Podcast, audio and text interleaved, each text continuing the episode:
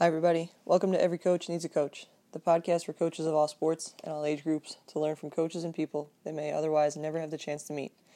Welcome to another episode of See One, Do One, Teach One, which is my opportunity to share a deep dive into some professional or coaching development that I've done during the week. I wanted to share with you guys another quote uh, that came up in the book Calling Up by J.P. Nerbun that I am still currently reading and uh, it's on page 89, and he references a an author or a writer named Goethe, G O E T H E, and he quotes the writer, and he says, Goethe once said, "Hell begins the day God grants you the vision to see all that you could have done, should have done, and would have done, but did not do." I'm going to say it again. Hell begins the day God grants you the vision to see all that you could have done, should have done, and would have done, but did not do.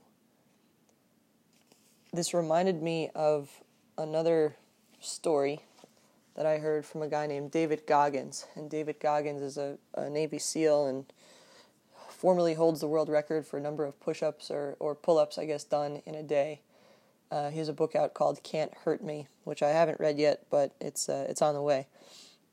David Goggins did an interview with uh, on the School of Greatness with a guy named Lewis Howes, and a few months ago, probably, I listened to this interview and, and it was a really great interview. I'll put the link in, in the show notes so you guys can listen to it. But David Goggins is just a, a monster, right? And and uses his own pain and his own life experiences and he puts himself in really uncomfortable situations solely for the purpose of, of growing, right? The title of his book is Can't Hurt Me and I think that's really powerful because he's lived a life where nothing can hurt him. And in the interview, the thing that stood out to me and, and always has when I think about that interview, he said his biggest fear is when he dies, he gets up to heaven and he's sitting across a, a big desk from God.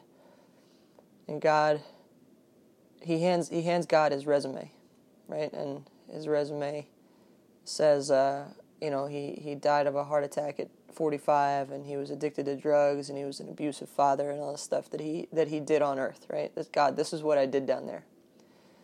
And God turns around and, and pulls out another piece of paper and he kind of sh- shakes his head and he, he hands David a resume, right, that has David Goggins written on the top and it has all these different things written on it, right? Holds the world record for pull ups done in a day uh, becomes a Navy SEAL, becomes a loving father, becomes all these things. And David's sitting there looking at the two pieces of paper, and he's going, "God, this this isn't me, right? The paper you gave me, that that's not what I did. That's not that's not me." And he said, "My version of hell is God looks back at me and he goes, "No, David, that's what you were supposed to do." And that sent like chills all through my body, and I realized like when when we realize what we're put here to do, right? and when we take the fear away, right? Because God has our back, right? God didn't create us to, to fail. He didn't create us to, to laugh at us and put us down here so we could not do things that He intended us to do. And that has given me such a boost.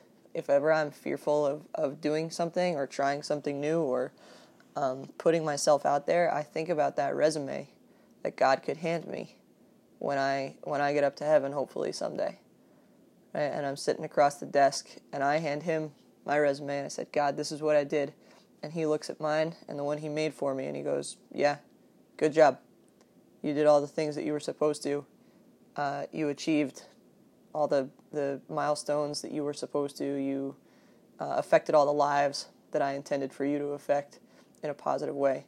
And I just think that's such a powerful image. Right? I'm a visual person. I think that's such a powerful image of sitting up there, looking across the desk at God, and and the worst thing, the, the version of hell that, that we could all experience is having to then spend eternity knowing what we should have done and that we didn't do it. Um, so I just want to read the quote again. Hell begins the day God grants you the vision to see all that you could have done, should have done, and would have done, but did not do. So, my advice and my reflection on this is don't, you can be afraid.